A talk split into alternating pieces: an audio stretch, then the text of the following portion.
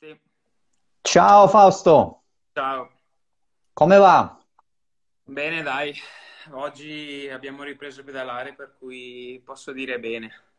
Abbiamo respirato un attimo un po' di aria fuori in bici. Esatto, esatto. Era quello... Senti, dimmi, dimmi, dimmi. No, dicevo, ehm, ti, ti volevo presentare un attimino. Fausto Masnada, per i pochissimi che non lo conoscono, è un professionista della C C C, eh, con la particolarità che è eh, di Bergamo. Quindi, eh, co com'è stato questo periodo che sicuramente non è stato facile per te là a Bergamo? Sì, sicuramente è stato un periodo lungo, sono stati più di sessanta giorni dove sono rimasto praticamente chiuso in casa, però il fatto, diciamo, drammatico era quello di, di sentire le ambulanze ogni giorno che, che passavano sotto casa, e la situazione negli ospedali, come potevano vedere tutti attraverso, attraverso i giornali, era davvero critica. L'altro aspetto è stato che mh, tutta la popolazione di Bergamo ha seguito le regole e siamo riusciti a tamponare tutta questa brutta pandemia, e ora si, sembra che si respiri, si respiri aria, aria migliore. Bene, dai, eh, segnali positivi. Parliamo un attimino di, di te a livello ciclistico. Tu, Fausto, come hai iniziato in bici? Io ho iniziato all'età di sei anni e ho iniziato grazie a un mio amico che mi ha convinto a correre, a provare, per gioco ovviamente, e, perché aveva iniziato qualche mese prima di me, e allora ho deciso di, di iniziare. Mia, mia mamma mi ha portato per la prima volta alla pista dove si allenano i giovanissimi del nostro paese, la Pedale Brembillese, che è la squadra con cui ho corso le categorie giovanili. E dopo, subito alla prima gara, era andato subito bene, ho subito, ero riuscito a, a conquistare un piazzamento, e il mio amico ha smesso, eh, dopo che avevo conquistato quel piazzamento io ho continuato. L'hai fatto smettere, poverino. Esatto, sì, l'ho fatto subito demotivare, ha preso un'altra strada. Ma siete ancora amici o anche, è finita anche l'amicizia? No, no, assolutamente, ancora oggi siamo amici, tutt'oggi, e ci sentiamo e ricordiamo quei momenti.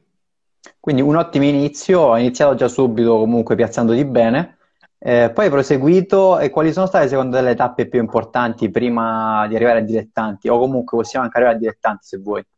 Beh, sicuramente una tappa fondamentale è stata quella della categoria degli juniores, e dove alla fine ho iniziato, diciamo, un po' a imparare la professione. Grazie al direttore sportivo che avevo quei tempi, eh, ha iniziato un po' a farmi capire come ci si allenava, come ci, si gestiva il fatto dell'alimentazione, come si correva in corsa, diciamo un po' di strategia, per cui dagli juniores ho iniziato un po' ad apprendere il vero sport che è il ciclismo. E poi sicuramente l'ultima fase, prima del professionismo, è stata quella dei dilettanti, che è la categoria dove prendi la strada del professionismo o del, del cercare altro da fare nella vita. E tu quella strada l'hai trovata nella Colpack? Sì, esatto. Io ho trascorso con la Colpack cinque anni, per cui sono rimasto parecchio nei dilettanti, e devo dire che mi sono comunque serviti molto per esperienza, per crescita, e ho avuto la fortuna comunque di lavorare con persone competenti e che hanno la squadra da, per, da molto tempo, e, e sono riusciti comunque, anche grazie al loro aiuto, a farmi raggiungere il professionismo. Mm-hmm. Senti, eh, la Colpack, come può essere la Zalf, sono squadre importanti che quindi vanno anche bene in, nella loro categoria. In quegli anni qualche vittoria, qualche gara importante che ti ricordi?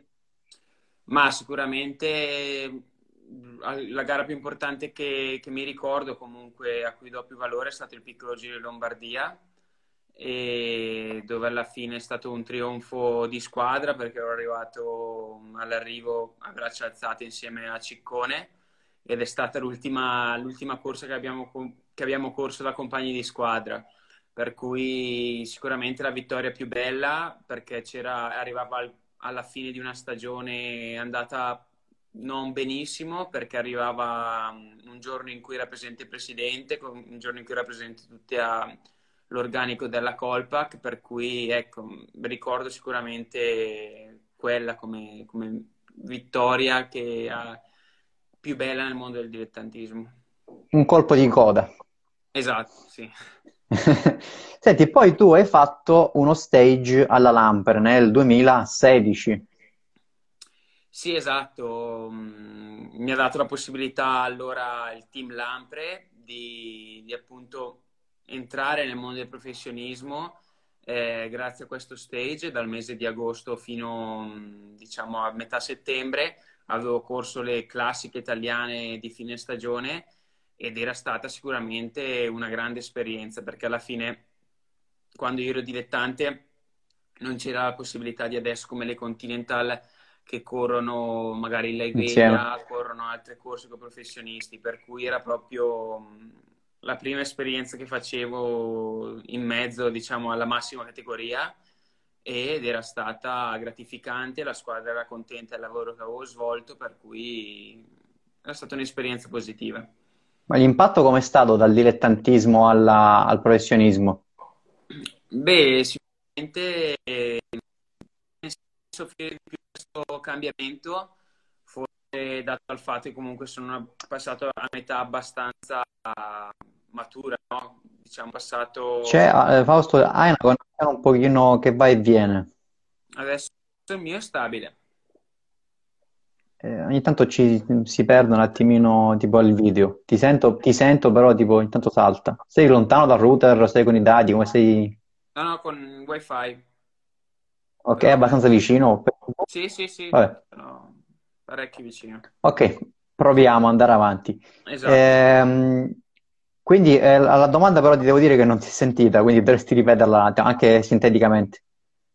Ehm, che è stata appunto un'esperienza positiva quella col team Lampre, e avevo, fatto tutte, avevo corso tutte le classiche di, di fine stagione, dalla Coppa Agostoni al... e comunque la differenza tra il dilettantismo e il professionismo è appunto quella che cambia il modo di correre. Secondo me nel professionismo c'è molto più tatticismo, si corre con, con più senso logico e all'inizio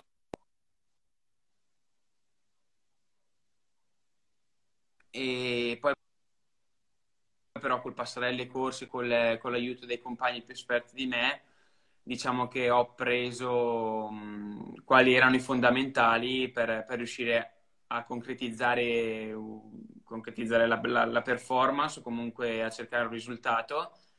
E devo dire che questo è l'aspetto più, più, mh, diciamo, più difficile che ho trovato nel passaggio tra il dilettantismo e il professionismo. Ok. Eh, dopo questa esperienza di circa un mese, un mese e mezzo, tu sei andato direttamente all'Androni, se non sbaglio. Sì, esatto. Io ho fatto lo stage da agosto a settembre e l'anno successivo sono passato con eh, il team Androni di Gianni Savio. E qui sono rimasto per tre anni e anche qui ho avuto la fortuna, diciamo, di trovare... nonostante fosse arrivato al professionismo, però di trovare un ambiente abbastanza piccolo che però permetteva a me e a tutti i miei compagni di svolgere il calendario italiano professionistico, di svolgere il Giro d'Italia, quindi le corse più importanti a livello nazionale e internazionale. E ho avuto anche la fortuna di trovare compagni di squadra sia giovani della mia età come Ballerini, Cattaneo, sia di più esperienze come Gavazzi e Frapporti, che tenevano le redini del gruppo e abbiamo costruito davvero un forte legame. Ancora oggi siamo amici e secondo me è stata la chiave dei successi che siamo riusciti a ottenere. Ma Gianni Savio com'è? Perché da fuori un, sembra un bel, un bel personaggio. Che rapportavi sì, con lui tu? Gianni, diciamo che è una persona molto, può apparire molto severa, una persona molto marcata, ma in realtà eh, quando saliva sul bus, dopo che, face, dopo che faceva la riunione su, sulla tattica di gara, si lasciava andare, è una persona con cui si poteva parlare tranquillamente, e dialogare dei problemi e appunto ho creato comunque un buon rapporto anche con lui, nonostante alla fine fosse il manager della squadra, e questo secondo me conta parecchio per creare un, un, un buon gruppo di lavoro. Mm-hmm. Senti, il primo anno eh, hai imparato dopo tanto sicuramente, e poi però nel duemiladiciotto hai fatto qualche bel risultato. Raccontaci un attimo il primo anno velocemente, com'è stato? Cioè, cosa hai fatto? Se eri più gregario o se già pensavi a qualche risultato? Ma il primo anno diciamo che ho perso gran parte della stagione a causa di un infortunio al polso. Ho rotto lo scafoide ad aprile, per cui da aprile ero rientrato poi ad agosto e mh, avevo perso appunto la metà, la parte più importante dell'anno.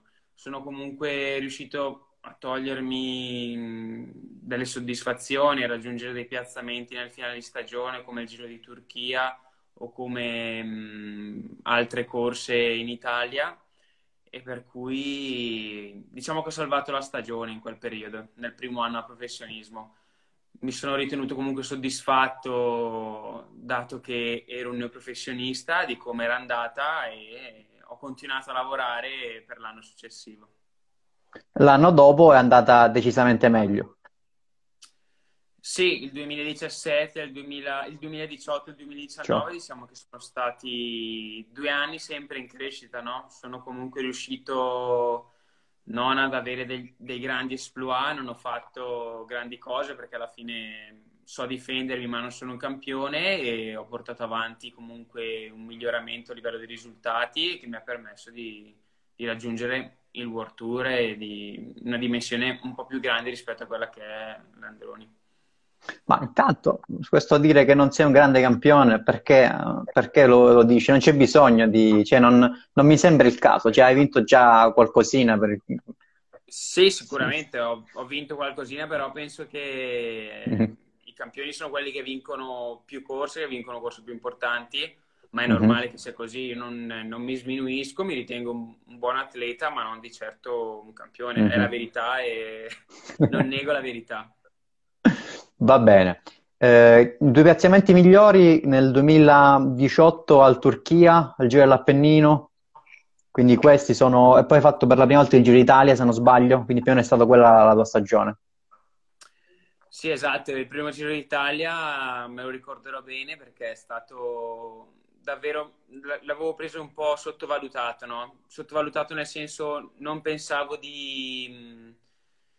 di arrivare comunque, cioè pensavo di arrivare con una buona condizione, però probabilmente volevo partire forte anche inizio stagione, e infatti la terza settimana del Giro d'Italia è stato un po' un, un trascinarsi per arrivare fino in fondo.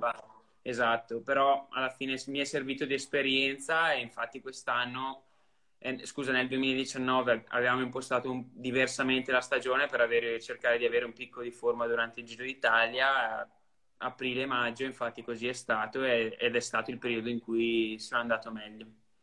Non sei il primo che mi dice che ha preso sotto gamba una gara pro importante, anche Damiano Scima ha detto che alle sue prime gare pro, eh, ci siamo visti in diretta qualche giorno fa, anche lui mi ha detto che alla prima gara pro si è staccato e da là ha capito che forse doveva allenarsi meglio, o comunque non prendere sotto gamba questi eventi.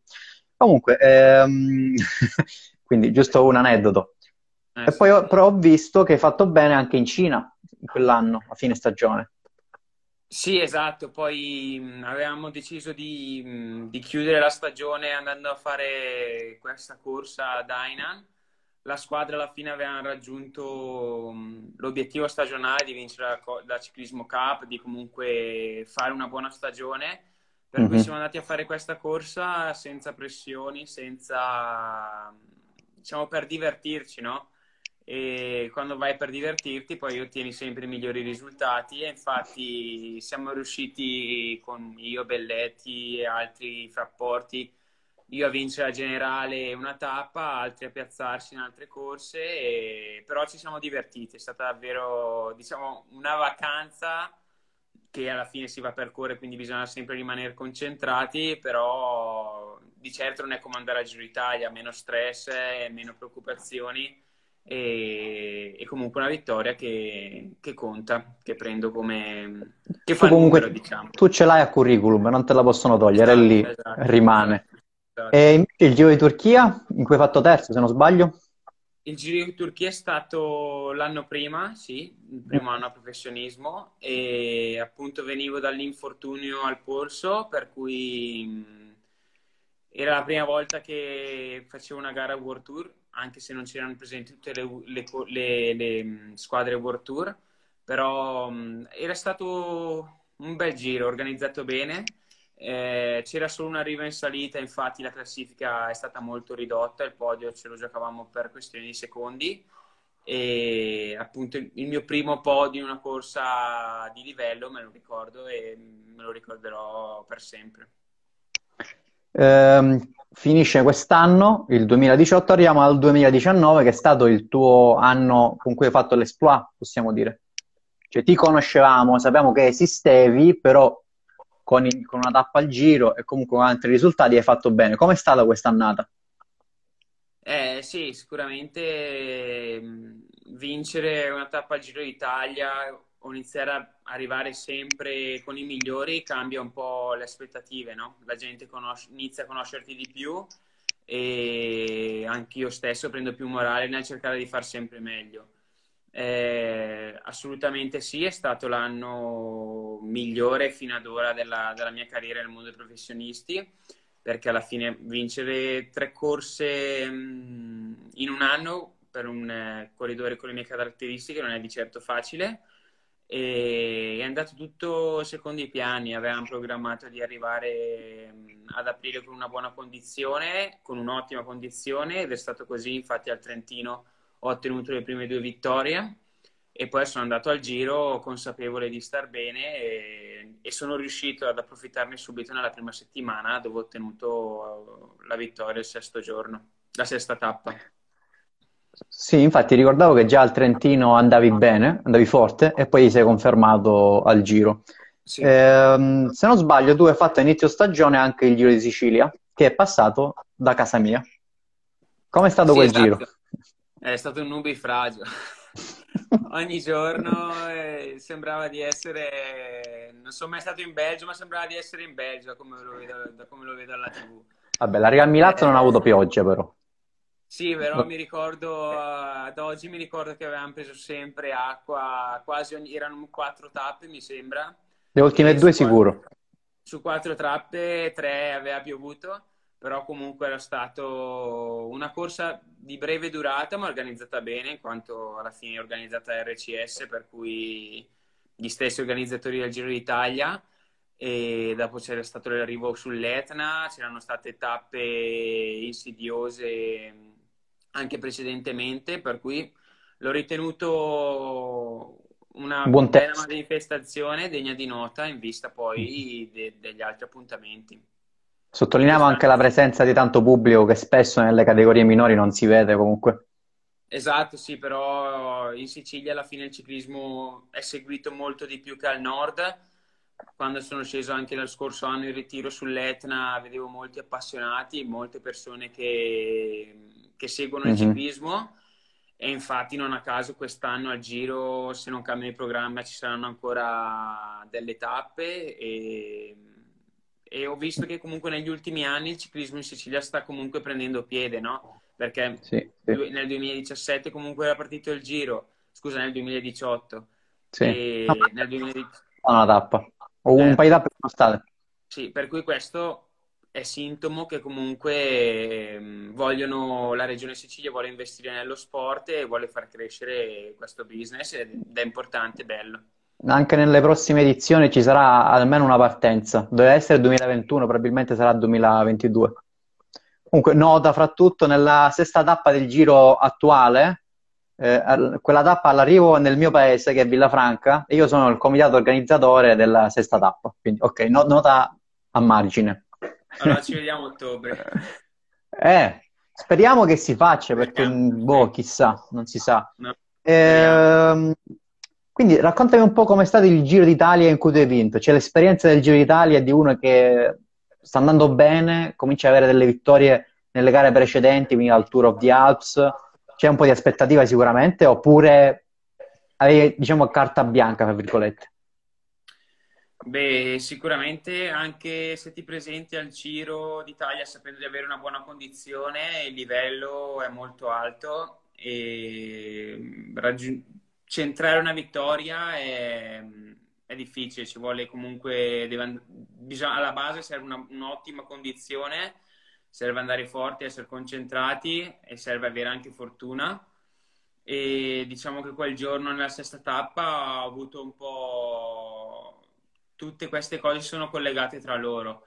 Sono riuscito a centrare la fuga di giornata dopo ottanta chilometri dove il gruppo è andato a velocità folli e sono riuscito a fare uno scatto nel momento giusto, anche se mancava molto all'arrivo, ad avere conti con me fino, diciamo, alla linea del traguardo e riuscire ad alzare le braccia al cielo. E sicuramente realizzi qualcosa di, di importante che...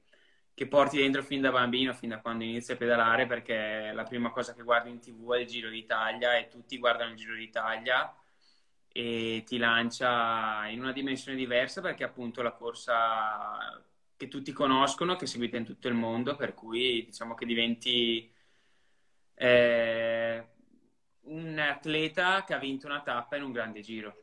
E non è da tutti, ci sono professionisti che non la vincono mai nella loro carriera, quindi... tu intanto ti sei portato avanti. Senti, ma do- dopo, dopo quella vittoria quanti messaggi sono arrivati sul telefono? Eh, parecchi, devo dire che ha avuto un buon riscontro a livello mediatico. Eh, infatti ho perso, anche, ho perso un aneddoto, che ho perso anche il file di quella tappa, perché ero arrivato mm. subito dopo l'arrivo, è arrivato il massaggiatore che avevo con sé il mio telefono, il mio Garmin era collegato al telefono, per cui tutte le notifiche sono andate sul Garmin e ho dovuto, se impallato il Garmin, ho perso tutto. Ah. Quindi la vittoria del Giro purtroppo non è... senza dati. La vittoria del Giro senza dati, sì. Assurdo. Ah, eh, perché avevi giustamente collegato in Bluetooth il telefono, no? Come esatto. Se fosse uscita normale. Però esatto. Non avevi il telefono dietro, appena te l'ha dato è successo l'impossibile. Esatto, sì, perché avevo ricevuto parecchie notifiche e si è bloccato tutto. È imploso, è saltato tutto, fa il corrotto, adios. Esatto. Ehm, sì, quindi vittoria quel giorno, mi sembra che tu hai preso, hai preso la tappa e Valerio Conti ha preso la maglia rosa, vi siete divisi... Sì. Esatto, non c'è stato un accordo, però nel ciclismo molte volte, anche senza trovare accordi, senza parlarsi, penso che ci si capisca fra corridori. Io mm-hmm. ho tirato per lui per fargli guadagnare più tempo possibile per la maglia rosa e lui allo stesso tempo in modo ricambiato, dando una vittoria, però non lo so se era... ognuno ha giocato le sue carte, ecco. Vabbè, è una, una regola non scritta che esiste nel ciclismo, se, esatto. se entrambi possono avere un premio ciascuno ce lo, lo si divide, ecco. Esatto. Ehm, poi che rapporto hai con Valerio Conti e con Gianni Carboni, ad esempio, che sono gli altri, che, gli altri due con cui hai più o meno condiviso il palcoscenico in quei giorni, perché Carboni prendeva la maglia bianca, lui, Conti la rosa e tu prendevi la tappa? Sì, ma con entrambi diciamo che non ho un rapporto vero di amicizia, perché comunque non c'è possibilità di, di frequentarsi al di fuori de, delle corse e molte volte le, non si disputano le stesse corse, per cui è difficile anche vedersi. Okay. Sicuramente mh, ho comunque simpatia per loro. Carboni lo vedo un po' più spesso perché mh, abita a Bergamo dalla sua ragazza, per cui quando sono a Bergamo mm-hmm. anche io ci capita di, di percorrere qualche chilometro insieme, e invece Valerio lo vedo solo, è un po' lontano. Esatto, esatto, le corse, per cui non c'è modo di, di incontrarsi, però comunque con, okay. con entrambi ho un, un buon rapporto, io reputo di avere un buon rapporto di, esatto, ripeto, non di, di, di amicizia, perché purtroppo non c'è la possibilità di, di instaurare un rapporto, però comunque di, di conoscenza e di, il saluto non, non si nega a nessuno e con loro si fanno anche due parole in più. Reciproca stima normale fra colleghi. Esatto, ecco. esatto, esatto. Eh, hai accennato agli allenamenti, tu ti alleni da solo o hai un tuo gruppo con cui ti alleni spesso? Ma di solito quando sono a Bergamo mi alleno con Zaccanti, con Consonni, eh, sono i due compagni di squadra per la quale mi alleno di più, con la quale, non di squadra, scusami, sono i due compagni di, di allenamento, gruppo. Esatto, di gruppo con la quale mi alleno di più. Eh, poi ogni tanto si aggiunge Rota, siamo sempre i soliti tre o quattro che, che partiamo ogni mattina per, per allenarci. Poi dipende, oh. dipende, quando iniziano le corse è un po' più difficile, ma nel periodo invernale cerchiamo di, di trovarci. Di farvi compagnia l'un l'altro, chiaro. Esatto, esatto, esatto. Ok. Eh, qui nei commenti mi chiedeva, chiedevano un aneddoto su Bernal, non so perché, forse perché avete fatto, avete corso insieme qualche anno, una stagione? Sì, sì, sì, sì. Con Egan siamo stati compagni di squadra un anno e l'aneddoto, sinceramente non ho un aneddoto, però posso dirti che già, dalla, già quando correva in Androni si vedeva che aveva la stoffa del campione, eh, che aveva qualcosa in più rispetto a noi altri e che pedalare gli veniva facile, soprattutto in salita. Andando mm-hmm. in una squadra come la Ineos, dove ha avuto tutti i mezzi a disposizione per crescere, diciamo che ha fatto molto in fretta e è riuscito subito a vincere il Tour de France. Però alla base sicuramente io ho sempre visto in lui un fenomeno, qualcosa che non tutti hanno e, e che si sapeva fare con la bicicletta, ma era mm-hmm. una cosa che gli veniva naturale. Ok, ok. Eh, a livello di gare importanti, se non sbaglio, tu hai fatto sia la Milano Sanremo che in Lombardia.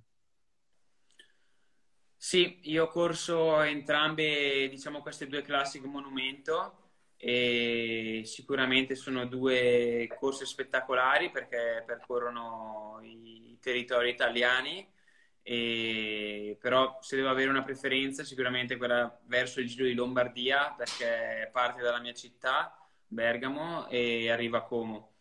Mm-hmm. Sinceramente spero che quest'anno arrivi a Bergamo perché è dal duemiladiciassette che purtroppo non c'è, no, dal duemiladiciassette che sono passato professionista io e non ho mai avuto l'occasione di, di fare un Lombardia con l'arrivo a Bergamo, ma è stato sempre svolto a Como, per cui spero nel prossimo, quest'anno, se, se, riusci, se si riuscirà ad inserirlo nel calendario a fine stagione, di appunto di vedere un arrivo, di fare un arrivo a Bergamo, ecco. Buon arrivo a casa. Esatto, sì, in porta di casa. Mentre come Sanremo l'esperienza, cioè correre la Sanremo, mi hanno, mi hanno detto un po' tutto, cioè che per, all'inizio è forte ma non si è in tv, poi si, si va piano, poi appena arrivano eh, gli, ultimi, gli ultimi colli, chiamiamoli così, eh, si va a velocità folli. Beh, sicuramente non è, non è una corsa che è adatta alle mie caratteristiche, no? È una mm-hmm. corsa, sì, lunga, di duecentonovanta chilometri, però alla fine, negli ultimi anni, ha avuto sempre un, eh, un finale di un gruppo ristretto, perché comunque ci sono stati corridori forti che sono riusciti a fare la differenza, però solitamente si arrivava, arrivavano sempre i velocisti, no? Sì. E per cui sì, è affascinante perché fare cipressa, Poggio, l'arrivo in centro Sanremo è sicuramente affascinante e c'è tanta gente che comunque è, conosce la Milano Sanremo, è famosa in tutto il mondo, però appunto non vado pazzo per questa tipologia di corsa. È chiaro, mentre ovviamente in Lombardia si addice molto di più a te. Sì, mi piace, mi piace molto di più sia come percorso e anche per il fatto che, arri- che corro vicino a casa e per il fatto che si arrivi a Como, a Bergamo, ma è sempre, diciamo, nella regione Lombardia e lo ritengo eh più, più entusiasmante. È chiaro. Senti, tu hai delle gare che sogni di vincere? Hai qualche obiettivo? O comunque anche proprio sogno, che magari non, dice, non è realistico, però sai, mi piacerebbe? Ma sicuramente mi piacerebbe provare a vincere una tappa del Tour de France, perché alla fine tutti dicono che sia la corsa più importante al mondo, il terzo evento più seguito a livello mondiale, dove vanno i migliori corridori al mondo, quindi tutte le squadre che schierano gli uomini più forti, per cui vincere una tappa lì sarebbe il massimo, no? Vorrebbe avere, cioè sarebbe, è il prossimo obiettivo che spero di realizzare e spero di non puntare troppo in alto, però ci proveremo. Ecco, questo è il mio augurio, di disputare il Tour, okay, e c'è una tappa. Quindi sicuramente trovare la fuga giusta e cercare appunto la vittoria in quel modo. E, tu sei passato alla C C C, e questo è magari un tasto un pochino più dolente. Eh, la C C C quest'anno è abbastanza in crisi con lo sponsor. Abbiamo fatto una diretta due giorni fa, tre giorni fa con Alex Carrera, che si occupa anche della, della gestione dei suoi corridori. Tu mi sembra che sei con, con loro. Sì, con Alex e Johnny. Sì, esatto, io sono seguito da Alex e Johnny e in questo momento loro stanno svolgendo un gran lavoro, eh, perché alla fine stanno cercando di trovare un compromesso con la mia squadra che sembra esserci, che sembra essere, essere vicino magari. E appunto mh, sì, la situazione non è delle migliori, eh, c'è stata, c'è una spiegazione perché siamo arrivati a questo. Alla fine in tutto il mondo molte aziende sono andate in crisi, c'è stata una crisi mondiale e, che probabilmente ha colpito in maniera più forte la mia squadra e i nostri sponsor. Però appunto la soluzione, cioè la soluzione, diciamo, l'accordo è stato trovato e si, sta, si continua a lavorare per definirlo al meglio. E, e tutti stiamo cercando di trovare la soluzione, una soluzione migliore comune per, per comunque salvare la stagione e presentarsi alle corse quando riprenderanno ad agosto nel migliore dei modi. Ma a livello psicologico questa vicenda ha avuto un impatto su di te? Cioè ti ha demotivato? Comunque tu hai proseguito i tuoi allenamenti fiducioso? Beh, sicuramente rimanere concentrato non è facile, ci sono stati giorni difficili perché alla fine ci pensi, al mio lavoro non posso fare a meno di pensarci, e quando ti viene comunicato che magari il team è in difficoltà, che non si sa, non si sa definire veramente come sarà il futuro e non hai cose certe, non, non, non conosci il tuo futuro quando sono pochi mesi che sei arrivato in una squadra, non è facile, mm-hmm, e ci pensi costantemente. Però appunto con l'aiuto di Alex e Johnny stiamo, stanno loro, perché io, a me non resta che pedalare e cercare di rimanere concentrato il più possibile, per cui stanno loro facendo il massimo per tutelarmi e per cercare appunto di, di salvare l'anno e di, di portare a me il massimo, la massima, diciamo, soluzione che si può trovare a questo problema. Sì, io appena ho, ho appena avuto questa notizia ho detto, cavolo, dobbiamo fare una diretta sicuramente con Masnada perché è, un, è promettente, santo cielo, dobbiamo tenere sempre viva l'attenzione su un corridore che non è per esempio un Trentin che ha fatto secondo al Mondiale, però voglio dire, perdere per esempio, per esempio Masnada per colpe non sue sarebbe un grande peccato, quindi anche un mio consiglio, continua a fare dirette con chiunque, te lo, con chiunque, con quelli che te lo chiedono, con quelli che eh, hanno un discreto pubblico, perché secondo me è molto importante restare a galla anche a livello mediatico, non fare calare l'attenzione. Sì, sicuramente, diciamo che mh, è abbastanza complicato anche mh, il fatto del rapporto con eh, i media, del, con le interviste, con le dirette Instagram, perché alla fine molte volte si, si chiude in se stessi, non si sa cosa dire, perché se non si conoscono, se non si conosce il futuro, se non si conoscono bene le cose, si rischia poi di fare danni peggiori, no? Sicuramente tenere aggiornati, tenere aggiornati le persone che mi seguono, gli appassionati di ciclismo, è sempre una bella, bella iniziativa e fa bene al nostro sport e fa bene alla mia immagine, perché mm-hmm, continuo comunque a, a portare avanti il mio nome e, e spero i risultati su strada, che alla fine sono quelli, sono quelli che contano alla fine di tutto. Guarda, secondo me andrà come hai detto tu, tu al Tour of Hainan, cioè appena avrai una conferma, appena si riprenderà, ci sarà la testa libera e si toglierà dalla testa questo mattone che ti pesa, questa spada di Damocle, si ripartirà, ripartirete voi della C C C alla grande. Riuscirete ah, sì, a riprendere? Sicuramente mh, il miglior modo per correre in bici è quello di non avere pensieri negativi, no? di comunque impegnarsi quotidianamente, di dare il massimo di se stessi, però ovviamente meno pensieri negativi, meno problemi ci sono all'interno del team e più si lavora meglio, ma questo è così anche in un'impresa qualsiasi e nel mondo del lavoro di tutti i giorni. Noi cerchiamo di appunto di, di stiamo cercando di risolvere questo problema e quando sarà passato questo problema sicuramente si lavorerà molto meglio, ma comunque sia, io oggi mi sto preparando, nonostante se non sia uscito un calendario definitivo o ci verrà comunicato a giorni, ho sempre comunque, mi sono sempre comunque allenato e il morale è sempre alto e alla fine, arrivare a fine stagione, se si ripartirà a correre, comunque mettersi in mostra, diciamo che togli i sassolini dalla scarpa, no? Il miglior Chiaro. modo di, di rialzarsi è quello di dimostrare ancora una volta che un posto nel professionismo me lo merito, basta. Esatto. Allora, chiudiamo questa parentesi che sicuramente è, è fastidiosa, comunque non è la migliore eh, discussione da fare. Mi, mi scrivono nei commenti eh, se puoi raccontare l'aneddoto in cui tu e Spreafico vi siete persi sull'Etna. Sì, è stata una giornata lunga quella. Di solito avevo fatto quindici diciotto giorni, adesso non ricordo bene, sull'Etna e Spreafico era un mio compagno di squadra, ma tutt'oggi è rimasto un amico. E diciamo che il giro, col, quando andavo in ritiro con lui, lo decidevo sempre io, il percorso da, da fare, solo che era la prima volta che venivo in Sicilia e non avevo calcolato bene le distanze. E mi ricordo benissimo, siamo, siamo partiti la mattina e sono arrivato giusto in tempo al Rifugio Sapienza, era per, per cenare, diciamo. Era proprio... Che giro avete fatto?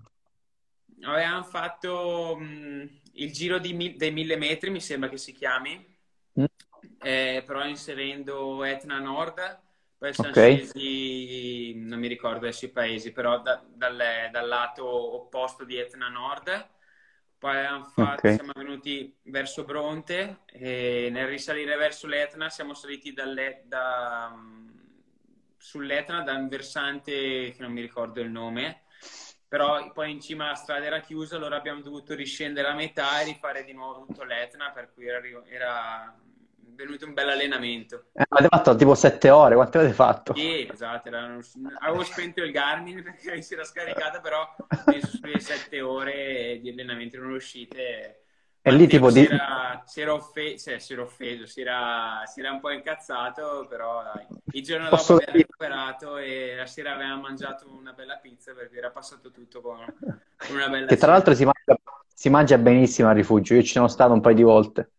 Sì, assolutamente, devo dire che l'ospitalità e l'accoglienza da Rifugio Sapienza non posso negarla, assolutamente mi sono trovato benissimo, tutti simpatici e soprattutto bisognava sempre stare, stare indietro col mangiare perché cercavano di, di farsi mangiare parecchio e sì, sì, lì... veramente persone brave che sanno svolgere bene il loro lavoro.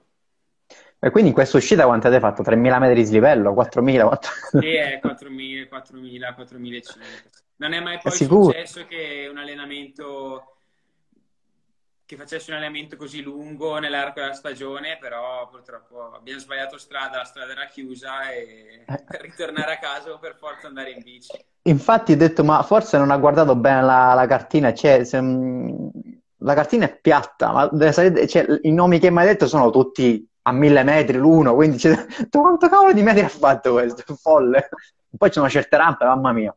Eh sì, poi era, feb era febbraio, fine gennaio, inizio febbraio, per cui sai, salire all'Etna, tutte le strade, magari le imbocchi che sono pulite, ma poi arrivi a milleottocento e c'è la neve, mm -hmm. la strada è chiusa, no?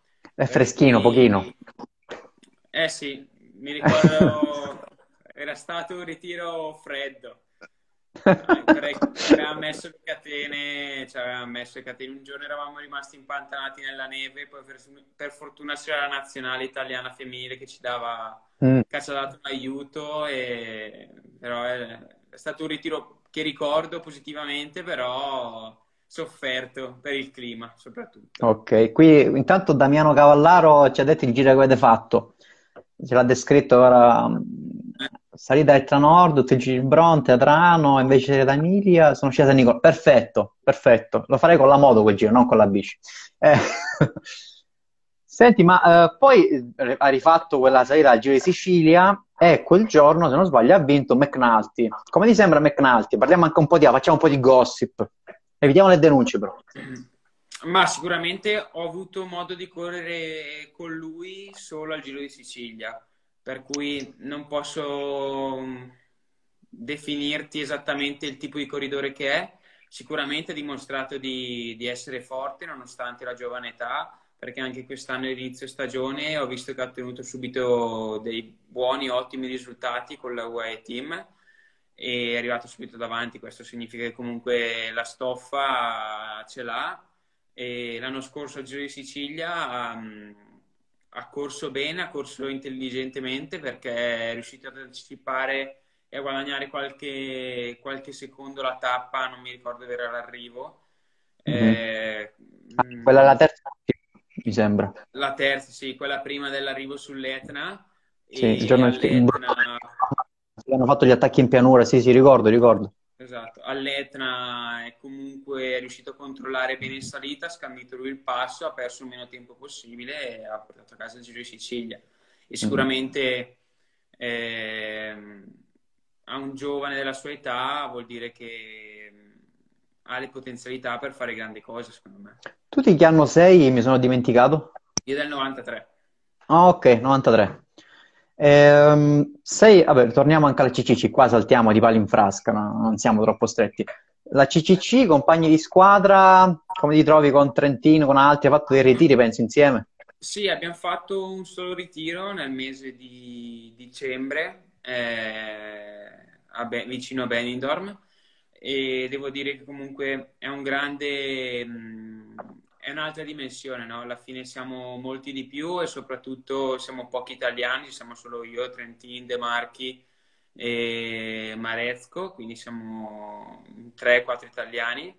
E però nonostante questo il ritiro a dicembre ho legato abbastanza bene con, eh, con il resto del team, no? Eh, con mm-hmm. Trentin sicuramente... ho avuto più modo di parlare, allenarmi, perché ogni tanto, anch'io da gennaio vivo a Monaco, per cui ogni tanto mi alleno, mi alleno con lui, e sicuramente è un, è un ragazzo, un uomo di esperienza che sa, sa correre veramente bene, sa, sa il fatto suo in corsa, infatti non a caso ha ottenuto finora grandi risultati e ha fatto una carriera strabiliante, per cui è un ragazzo a cui prendere esempio. Eh, per gli altri compagni di squadra purtroppo non ho molte parole da spendere perché non c'è stata l'occasione. Ho corso due corse eh, Tour de Provence, Tovar a febbraio, dove sono stato inserito in un gruppo eh, di corridori giovani e ho fatto conoscenza, avevo come compagno di squadra Walter Attila, che è un professionista, ma sicuramente ho visto davvero un corridore forte nonostante sia molto giovane. Mm-hmm. e, ed infatti in queste gare di inizio stagione ha ottenuto dei piazzamenti arrivando con me nelle tappe più dure. E ecco, per il resto per il resto dei compagni appunto non, non, posso non, puoi, non puoi parlare troppo perché, non... esatto, non ho, non ho avuto modo di conoscerli. Mm-hmm. Senti, tu come, questa è una domanda che faccio praticamente a tutti, hai un allenamento preferito? Hai qualcosa che invece non vorresti mai fare, però che devi fare perché ti serve alla fine? Ma sicuramente sono uno molto metodico, no? Eh, non ho un allenamento preferito, ma cerco di variare spesso nei percorsi in base ovviamente alle tabelle che il preparatore mi indica. Tutto si basa su quello, eh, aspetto che mi arrivi la tabella e poi decido il percorso da fare. Mi piace molto variare, inserire sempre salite lunghe e stare in bici diverse ore. Quello mm-hmm. è ciò che mi piace fare di più. Sicuramente mi studio magari percorsi su, su Garmin, Connect, sulle mappe. Eh, è difficile che, che mi metta ai piedi in una salita e faccia avanti e indietro da quella, non è il mio stile okay. di allenamento, preferisco okay. variare. Mi sei abbastanza nerd tu con la tecnologia, misura di potenza, Garmin? No, diciamo che li utilizzo perché alla fine è il sistema che ti porta a utilizzarli e per avere comunque dei parametri per allenarti, però non sono uno che dopo l'allenamento si mette, non so, ad analizzare il mio file di allenamento. Ok. Training Peaks, cioè registri. O... Esatto, registri è, in mano. È il mio compito, sì, esatto. Magari se non ho buone sensazioni allora vado a vedere cosa può essere che ha influenzato, o se il potenziometro aveva delle cose che non andavano, il frequenzimetro, mm-hmm. Però se un allenamento procede regolarmente non vado ad analizzarmi nello specifico watt, battiti, oh, ci pensa il preparatore a quello, io faccio okay. il mio e lui fa il suo. È, è giusto. Senti, qui mi chiedono se Masnada è di Bergamo de Ura o de Ota? Di, de Sota. Bergamo de Sura, de Sota, io sono de Sota. Ok, qua però hanno scritto un po' male, allora mi sa. Hanno messo l'H, forse si usa l'H per fare quella sì, pronuncia, non lo so. Sì, le Sura. Perché si ah, ok, usa... Sura. Okay. Sì, sì, sì. Eh, capisci, io di siciliano non ho idea del bergamasco, per me è un pochino arabo. Immaginare, immaginare. Senti, sicuramente ne abbiamo tanti ragazzini che ci guardano, sono gli ultimi dieci minuti, quindi le domande stanno a finire. Qualche consiglio per chi ci guarda, specie quelli delle categorie giovanili? Ma sicuramente eh, non bisogna aver fretta, soprattutto nelle categorie giovanili, ma penso questo sia un consiglio che danno tutti i professionisti, no? Eh, alla mm-hmm. fine il ciclismo è uno sport eh, che non si arriva subito, serve fare una lunga gavetta prima di raccogliere veramente qualcosa di concreto. Sono pochi i corridori che possono permettersi di arrivare al professionismo giovani, in giovane età, e, e di vincere. Secondo me, appunto, per la maggior parte dei corridori devono darsi il tempo di, di maturare, di fare sacrifici e, e di crescere senza, senza pressione, almeno fino alla categoria del dilettantismo. Deve essere proprio... un gioco e deve essere una passione che si coltiva, non deve essere un lavoro, perché è giusto che sia così e io, lo se io ho la fortuna di essere cresciuto nel Pedale Brembillese, poi nel mio juniores, nella Fortre, nella Bergamasca, dove non mi venivano imposti allenamenti specifici, non mi veniva imposta cose... Una vita da pro, ecco. Esatto, una vita da pro, bravo, hai trovato il termine giusto. Uh-huh. Eh, per cui ritengo appunto che eh, è bello praticare il ciclismo e sono contento che ci siano tanti giovani appassionati a questo sport e speriamo che i giovanissimi anche dopo questa, le squadre i giovanissimi anche dopo questa pandemia continuino nei loro progetti e nel, nel portare avanti il ciclismo, però appunto il mio, il mio augurio è che, che i giovani continuino a divertirsi come ho fatto io e poi ci sarà tempo per pensare se il ciclismo debba o meno diventare un lavoro. Ok, senti, tu che scuola hai fatto, visto che siamo in tema di giovani? Io ho, di, ho mh, frequentato un istituto professionale a Zogno e sono perito elettrotecnico oh, e diciamo okay. che non è stato il, la scuola che sognavo di fare che sognavo mm. di fare, è stata un po' una scuola scelta così, a, non così a caso, però non avevo un proprio e vero obiettivo da inseguire.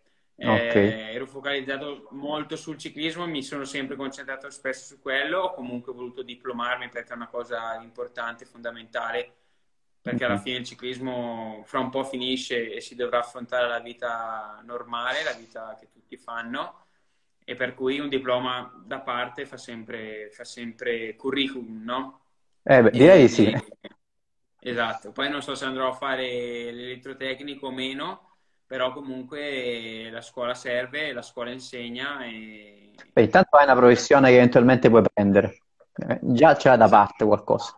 Esatto, esatto, sicuramente. Non sbagliare, facendo il pro mi sono preso una laurea in ingegneria industriale, comunque, eh, è un'altra, io non ho fatto il pro, quindi non ho fatto quella vita. Ma ehm, se tu eh, dovessi smettere o comunque a un certo punto eh, corri non so, tutto il tempo che vuoi, o comunque, anzi facciamo una domanda magari meno, meno drammatica, se Fausto Masnada non avesse fatto il pro, cosa avrebbe fatto? Cosa avrebbe voluto fare? Ma sicuramente mi piace, mh, tutti i giorni penso a qualcosa, mm. già oggi mi dico cosa, cosa faccio se domani smetto di andare in bici, e mm-hmm. sto coltivando diversi progetti che però non ho effettivamente portato alla realtà, perché comunque mi sto concentrando su quello che sto, il lavoro che è ad, ad oggi. Eh, mm-hmm. Non ti saprei dire, dare una risposta, sono, sono tutti punti di domanda, eh, qualcosa ho in mente, però appunto qualcosa di, di sporadico, non di, di definito, e mm-hmm. spero appunto il ciclismo duri ancora per qualche anno per darmi la possibilità di, di comunque coltivare questi progetti con le spalle e realizzarli. quindici venti anni, cioè, però... E ne basteranno anche, bastano anche otto nove anni, sarei più che soddisfatto, perché alla fine sono cosciente che a una certa età poi bisogna dire basta, però in otto nove anni posso comunque costruirmi già da, do, già da oggi qualcosa per il futuro. Ma pensi di restare sempre nell'ambito del ciclismo o qualcosa totalmente separato dal ciclismo? No, sicuramente sarebbe molto bello rimanere nell'ambito del ciclismo, eh, ovviamente determinate condizioni, però è un ambiente che mi piace, un ambiente dove sono cresciuto e, e dove ho più esperienza. Questo però non è, non è facile, perché alla fine anche ritagliarsi un posto da direttore sportivo o da, mm-hmm. da preparatore non è di certo una cosa semplice nel, nel professionismo. Però vedremo, vedremo col futuro e Vabbè. vedremo come prosegue. Si vedrà. Se, ultimi cinque minuti e poi chiudo la diretta perché qui c'è il limite di un'ora. Hai altri hobby oltre alla bici? Che ne so, c'è chi fa modellismo, c'è chi fa, non lo so, pesca. Non penso che a Bergamo si peschi molto, però... No, esatto, non, non si pesca, almeno nella Val Brembana so che si pesca parecchio, e anche nelle valli qui... qui della mia zona, però in centro Bergamo no. E a livello di hobby mi piace molto spaziare, no? Sono uno che si tiene informato sulle, su come va il mondo, leggo, leggo spesso i quotidiani, leggo, mi piace bazzicare spesso sui social per vedere cosa fanno gli altri, cosa non fanno, per cui il mondo... social diciamo che, che mi interessa. Nel tempo libero dedico del tem- nel tempo libero mi dedico a, a questa parte, a, ai miei social, a seguire altre persone e mm-hmm. poi altre, altri hobby. Mi piace passare del tempo in famiglia quando non ho la possibilità, con la mia ragazza, con, eh, con i miei genitori, comunque passare del tempo con loro, che spesso trascuro quando sono concentrato, quando devo allenarmi, quando vado in ritiro, e stare appunto a casa da, da quel senso di... non è un hobby, ma è un senso di, di libertà e di, di svago. Ok. Senti, qua hanno fatto una domanda velocissima, interessante. Um, se si, quando si riparte, se si riparte, andrai al Giro o al Tour? Ma sicuramente sa, sarà un... Eh, dipende tutto dal calendario che, che uscirà, penso domani, il cinque maggio. Eh, mm-hmm. C I A I ha definito la data per, eh, per questa proposta di calendario, per questa definitiva proposta, per quanto dice l'U C I, e appunto bisogna vedere come verranno collocate le corse. Eh, e poi bisognerà vedere cosa la squadra decide per me. Io spero di fare appunto un grande giro, che sarà comunque quello che anche la squadra vuole, e poi un mio sogno è quello di, di partecipare al Mondiale, per okay. cui eh, vedremo anche come verrà impostato questo, la, l'avvicinarsi a questo appuntamento, no? Sì. E, ecco, preferirei arrivare, magari fare la Tirreno, fare il Giro di Polonia, fare altre corse, e poi il Mondiale, poi il Giro d'Italia, perché da quanto si sa lo faranno ad ottobre il Giro d'Italia. Sì, per sì. cui, ecco, fare il Giro non mi dispiacerebbe. Ritornare al Giro sicuramente ha quel qualcosa in più, perché corri in Italia, corri sulle strade di casa, e è, è tutto più bello correre, correre in Italia. ma andare al Tour de France è comunque un sogno e sarebbe comunque speciale perché sarebbe la prima volta. Non lo so, eh, al momento non so dare un piano al mio calendario perché non ho, non ho delle date precise e vedremo col corso dei giorni come, come ver- in base a come verrà ufficializzato il mio, il mio futuro. Ok, qua ti chiedono per fare classifica scalatori oppure per fare tappe, boh, non lo so, c'è il G P M... Vabbè, dipende, dipende come si arriva, sicuramente... No, sicuramente se, se si punta alle tappe c'è la possibilità anche di puntare alla classifica dei G P M. L'anno scorso sono arrivato secondo dietro a Ciccone e, ed entrambi abbiamo vinto una tappa, per cui non andrò al Giro d'Italia per fare classifica perché non mi ritengo comunque all'altezza per, per puntare a, a una top cinque di, di un grande giro al momento. Per cui sicuramente se vado al Giro è per provare a vincere una tappa, magari la maglia azzurra è... sarebbe un grande obiettivo, un grande, grande orgoglio. Esatto. Guarda, eh, Fausto, è stata un'oretta che è volata. Abbiamo, penso, l'ultimo minuto per i saluti. Certo. Eh, eh, se hai qualcuno da salutare o comunque ringraziamento in generale, va bene, siamo tranquilli. Vabbè, io ringrazio, ringrazio tutti i miei fans che mi... mi seguono e si tengono aggiornati, mi fa piacere che, sono, che interagiscono quando posto una foto, quando dico qualcosa, mi fa piacere che mi seguano e che continuano a seguirmi anche quando il ciclismo è fermo praticamente. E un ringrazio a te per avermi dedicato questa ora e questa intervista e spero con tutto il cuore davvero che, che il ciclismo riprenda e che possiamo tutti di incontrarci per strada, ecco. Esatto, tutti tornare a fare quello che ci piace, che è chi per svago, chi per lavoro, però pedalare e appunto dai, sono ottimista e sono sicuro che a ottobre verrò in Sicilia per disputare le tappe del Giro d'Italia. Va bene, ci mangeremo un arancino insieme, te lo offro io. Perfetto. Qui. Grazie. Va bene, ciao Fausto, è stato un piacere. Un, un saluto a tutti. Ciao. ciao. ciao.